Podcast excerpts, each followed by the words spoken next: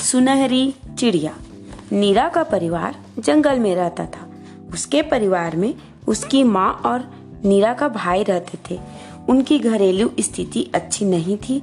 उन्हें मुश्किल से दो समय का खाना मिलता था। नीरा जंगल से लकड़ियाँ लेने जाती। एक दिन वह लकड़ी लेकर आ रही थी तो उसने देखा कि एक सुनहरी चिड़िया घायल होकर रास्ते में पड़ी है।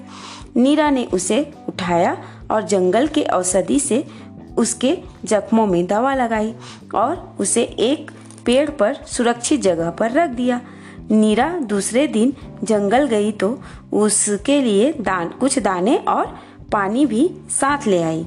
उसने चिड़िया को दाना और पानी दिया। इस तरह से पाँच दिनों तक नीरा ने उसका देखभाल किया।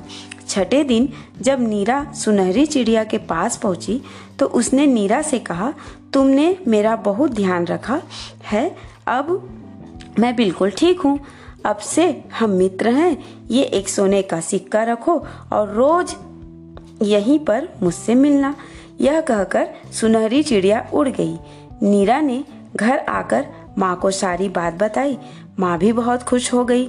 उसने सिक्के को शहर जाकर बेचा और खाने पीने का सामान ले आई। अब नीरा रोज सुनहरी चिड़िया से मिलती और सुनहरी चिड़िया उसे रोज सिक्के देती। इस तरह से उनकी स्थिति सुधरने लगी। मीरा के भाई ने एक दिन सोचा, अगर किसी दिन सुनहरी चिड़िया नहीं आई तो हम फिर से गरीब हो जाएँगे।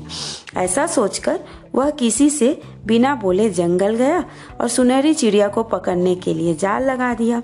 सुनहरी चिड़िया जाल में फंस गई, वह उसे खुशी खुशी घर ले आया और मीरा से कहा नीरा, अब तुम्हें जंगल जाने की ज़रूरत नहीं है।